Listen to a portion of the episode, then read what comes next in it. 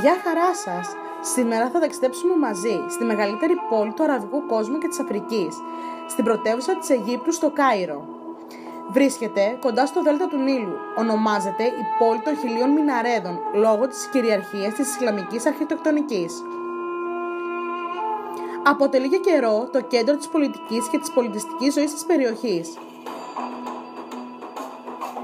Το Κάιρο ιδρύθηκε το 10ο αιώνα από τη δυναστεία των Φατίμιδων, όμως στην περιοχή της σύγχρονης πόλης βρίσκονται ερήπια παλαιότερων πρωτευουσών, όπως φαίνεται στο τμήμα του παλαιού Καΐρου.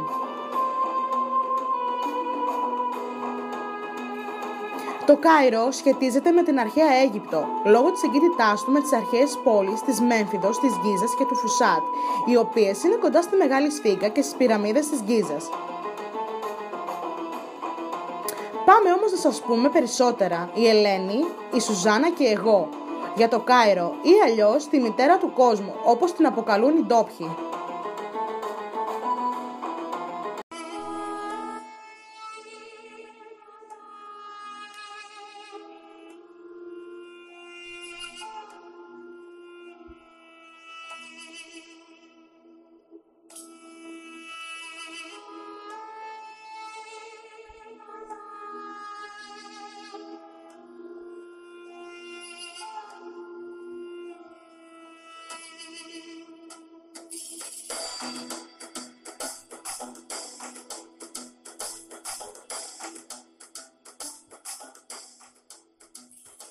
Πρώτη ημέρα, το συγκεκριμένο ταξίδι, δεν το έκανα μόνη μου, αλλά με παρέα, με τις φίλες μου την Ειρήνη και τη Σουζάνα.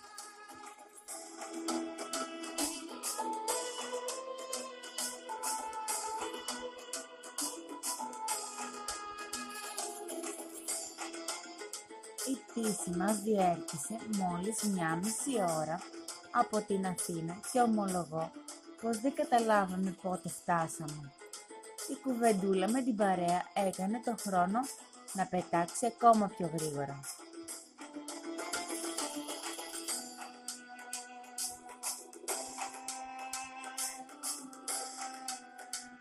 Φτάνοντας στο Κάιρο, μας υποδέχτηκε ο γνώριμος ζεστός καιρός της Αιγύπτου και μας έφερε κατευθείαν όμορφες εικόνες και στιγμές από το προηγούμενο ταξίδι μας στη χώρα ανυπομονούσαμε να δούμε πόσο έχει αλλάξει το μέρος μετά από 10 χρόνια που το είχαμε πρωτεπισκεφθεί.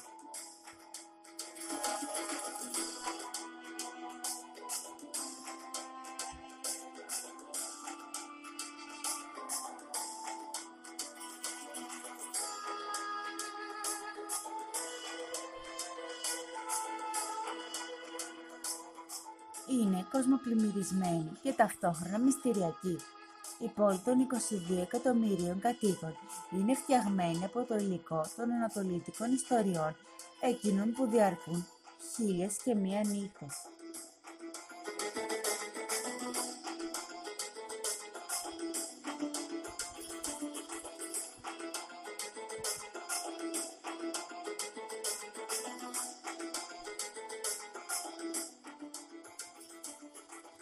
Κάποτε ήταν γνωστό ως το Παρίσι της Μέσης Ανατολής και πολλά από τα κτίρια έχουν ανακοινιστεί. Συν της άλλης, τα έξοδο διαμονής και ζωής εκεί είναι χαμηλά και προσιτά για κάθε τσέπη. Το Κάιρο είναι από τα μέρη που μπορείτε να κάνετε πλούσια ζωή χωρίς να την πληρώσετε ακριβά.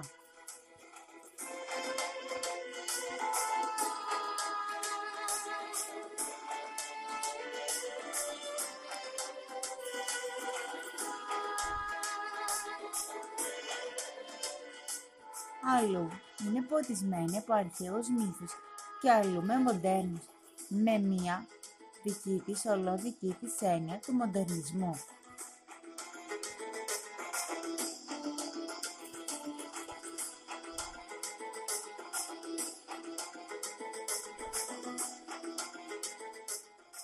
Είναι εξωστρεφής, φασαριόζικη και ιστορική, χτισμένη στις όχθες ενός ποταμού που είναι περισσότερο θρύλος και λιγότερο ποτάμι.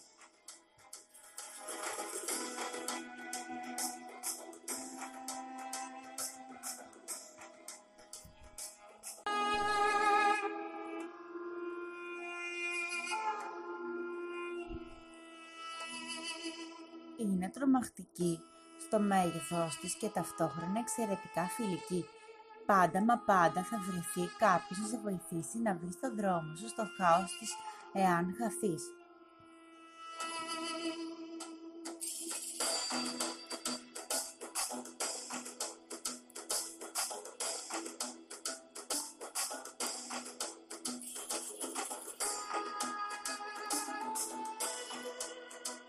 διασχίζοντας την πόλη για να κατευθυνθούμε προς την περιοχή της Γκίζα, εκεί δηλαδή που ήταν το ξενοδοχείο μας. Θυμήθηκα αυτό που μου είχε κάνει εντύπωση και τότε.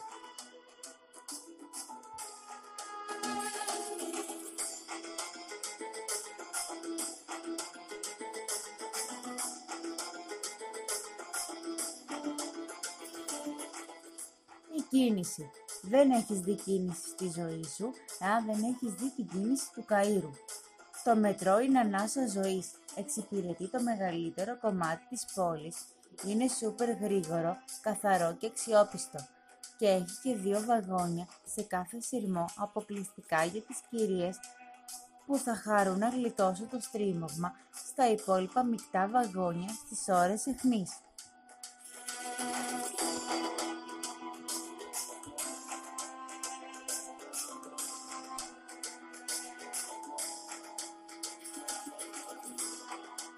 Σχεδόν για κάθε διαδρομή που πρέπει να κάνεις. Χρειάζεται να υπολογίζεις μία ώρα παραπάνω μόνο για το θέμα της κίνησης. Είναι απίστευτο. Αν βέβαια δεν οδηγείς εσύ, τότε πραγματικά το θέαμα είναι πολύ ενδιαφέρον.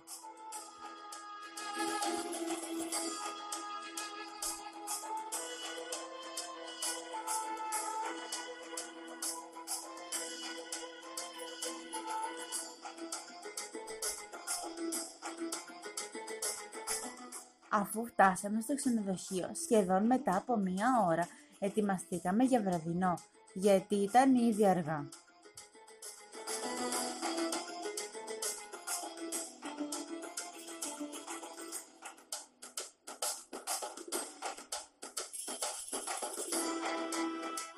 Καθώς η ημέρα έφτανε στο τέλος της και μιας και ήμασταν πολύ κοντά στις όχθες του Νείλου, πήγαμε στο Γκεζίρα Island για φαγητό ένα νησί στη μέση του ποταμού.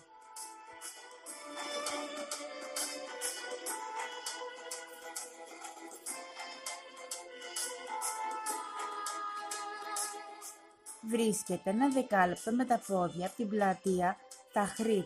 Προσφέρει τις καλύτερες ευκαιρίες για περπάτημα στις όχθες του με φόντο κατά πράσινους κήπους και γέφυρες στολισμένες με λιοντάρια.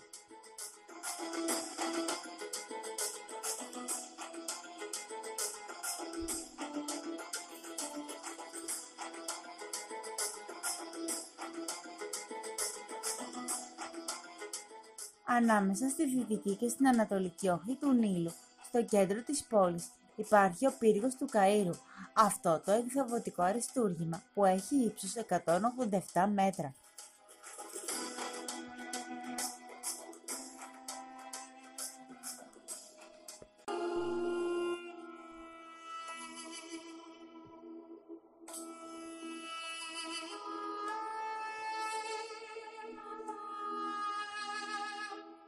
Η θέα από εκεί κόβει την ανάσα.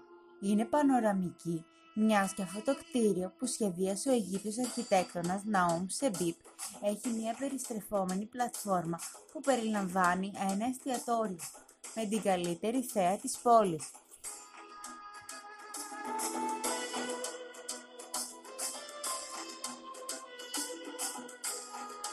Κάθε περιστροφή διαρκεί 70 αξέχαστα λεπτά.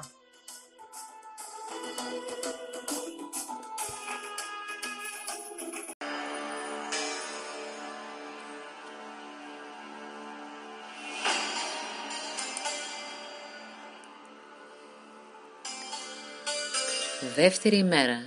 Η μέρα ξεκίνησε από νωρίς. Η πρώτη μας στάση ήταν το παλάτι Μένα Χάους και είναι το μοναδικό ξενοδοχείο που έχει θέα τις πυραμίδες.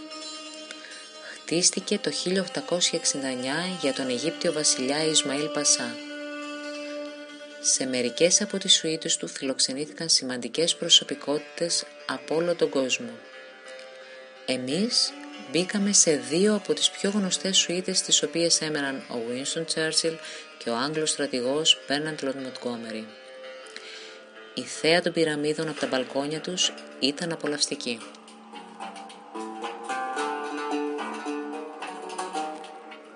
Όσο η υπόλοιπη παρέα έβγαζε τις φωτογραφίες με θέα τις πυραμίδες, εγώ εκμεταλλεύτηκα την άδεια σουίτα για να κάνω μία βουτιά στο χρυσό κρεβάτι.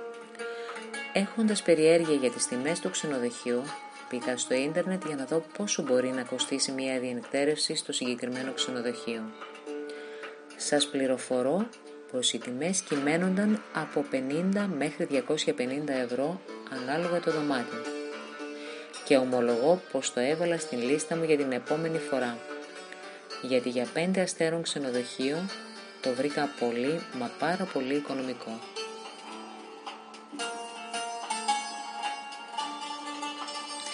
Επόμενη στάση λίγα μέτρα πιο πέρα. Οι πυραμίδες της Γκίζας.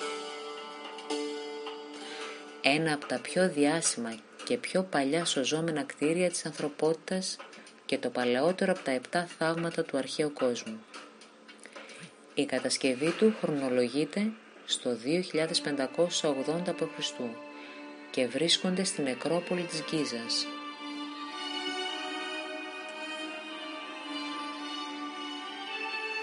Στην αρχαία νεκρόπολη της Γκίζας ανήκουν η πυραμίδα του Χέοπα, γνωστή και ως η Μεγάλη Πυραμίδα, η λίγο μικρότερη πυραμίδα του Χεφρίνου και σχετικά μικρίου μεγέθους πυραμίδα του Μικερίνου. Όλες μαζί σχημάτιζαν ένα απέραντο συγκρότημα από μικρότερες πυραμίδες, νεκρικούς ναούς και τάφους αξιωματούχων. Η μεγαλύτερη και πιο διάσημη είναι η πυραμίδα του Χέοπα. Οι άλλες δύο είναι μικρότερες και βρίσκονται κάποια μέτρα μακρύτερα. Η δεύτερη πυραμίδα ήταν ο τάφος του Κεφρέν ή Χεφρίν, ενός από τους πιο αξιόλογους διαδόχους του Χέοπα. Η τρίτη ήταν η πυραμίδα του Μικερίνου, διαδόχου του Χεφρίνου, η οποία είναι ακόμη μικρότερη στο ύψος. Παρόλο που ήταν η δεύτερη φορά που τους έβλεπα μπροστά μου, είχα και πάλι τον ίδιο ενθουσιασμό. Ένιωθα πραγματικά τυχερή που μπορούσα να στέκομαι εκεί, να τις αγγίζω, να τις περιεργάζομαι και να φωτογραφίζομαι μπροστά τους. Μπροστά στο μοναδικό, σωζόμενο θαύμα του αρχαίου κόσμου. Μετά από τις πυραμίδες σειρά έχει η μεγάλη σφίγγα της Κίζας. Το μεγαλύτερο μονολυθικό άγαλμα στον κόσμο με 73,5 μέτρα, πλάτος 6 και ύψος 20 μέτρα. Η ονομασία Σφίγγα δόθηκε στο άγαλμα κατά την κλασική εποχή της αρχαιότητας, δηλαδή περίπου 2.000 χρόνια μετά τη θεωρητική χρονολογία κατασκευής της. Αιτία ήταν τα κοινά χαρακτηριστικά του αγάλματος με τη Σφίγγα, ενός μυθολογικού πλάσματος της αρχαίας Ελλάδας με σώμα λιονταριού και κεφάλι γυναίκας.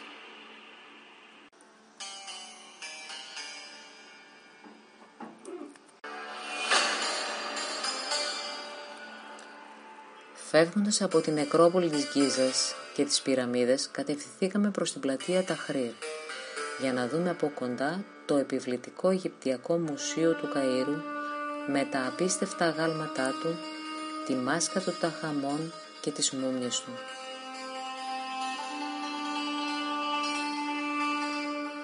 Επόμενη και τελευταία στάση της ημέρας, η αγορά του Αλ Χαλίλη. Η αγορά που θα βρεις πραγματικά τα πάντα και θα φύγεις σίγουρα με κάποια σακούλα στο χέρι.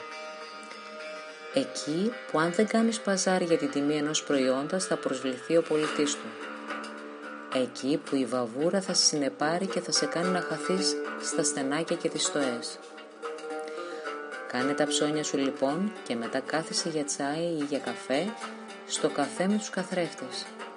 Το όνομά του το πήρε από τους πολλούς καθρέφτες με τους μεγάλες καφέ κορνίζες που στολίζουν το καφενείο.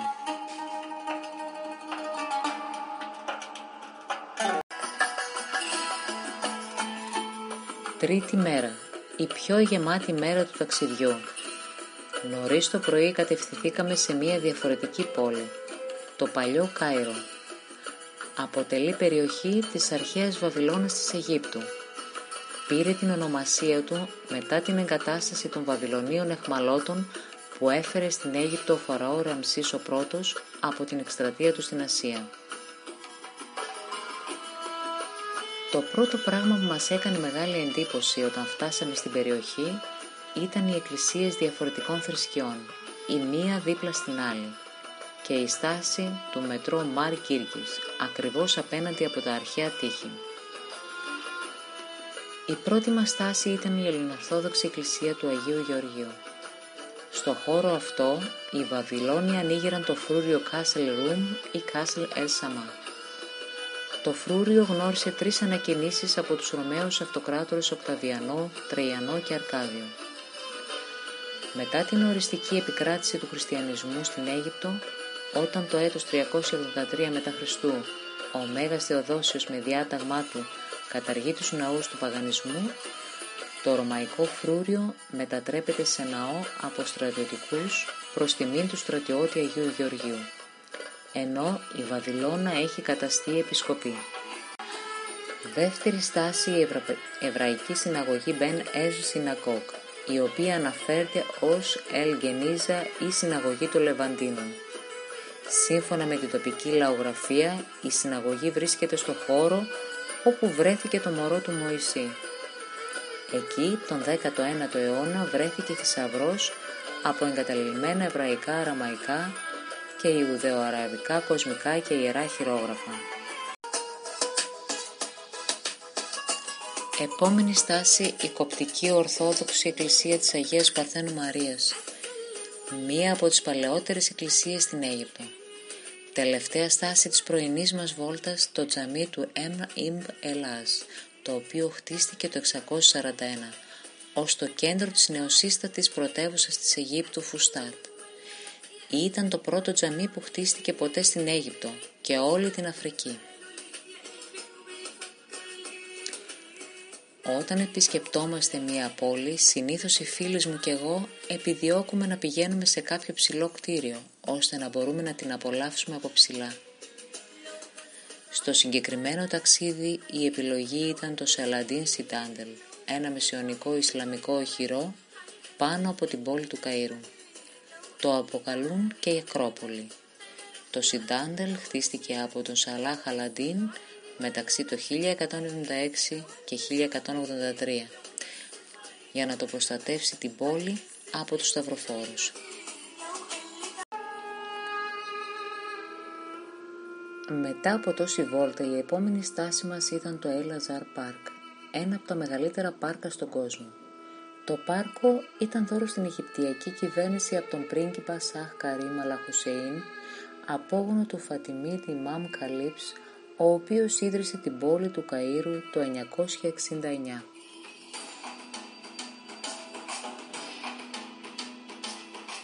Εκεί καθίσαμε για φαγητό και απολαύσαμε το καταπράσινο τοπίο με θέα τους μιναρέδες του Σινταντέλ Μόσκι Οφ Μοχάμεντ Αλή.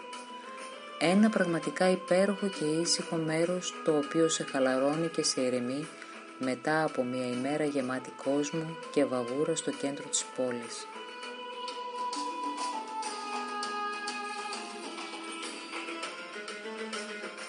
Τελευταία έξοδος της ημέρας, το ποταμόπλιο εστιατόριο που πραγματοποιεί κρουαζιέρες στον ήλιο. Εκεί μας υποδέχτηκε το πλήρωμα του ποταμόπλιου και αφού μας καλωσόρισαν απολαύσαμε τα αξιοθέατα του Καΐρου υπό τους ήχους Αιγυπτιακής μουσικής. Για μερικούς από την παρέα η νύχτα συνεχίστηκε σε παραδοσιακό κέντρο με χορό της κοιλιάς, ποτό και ναργιλέ. Και εδώ το ταξίδι μας τελείωσε. Και από εμένα ένα μεγάλο ευχαριστώ. Ήμουν η Ελένη Πρασά και σας εύχομαι ένα όμορφο υπόλοιπο. Γεια σας. Και από μένα την Ειρήνη Καρατζά, γεια σας. Ελπίζω να περάσετε όμορφα στο ταξίδι μας στο Κάιρο και να ταξιδέψετε κι εσείς κάποια στιγμή.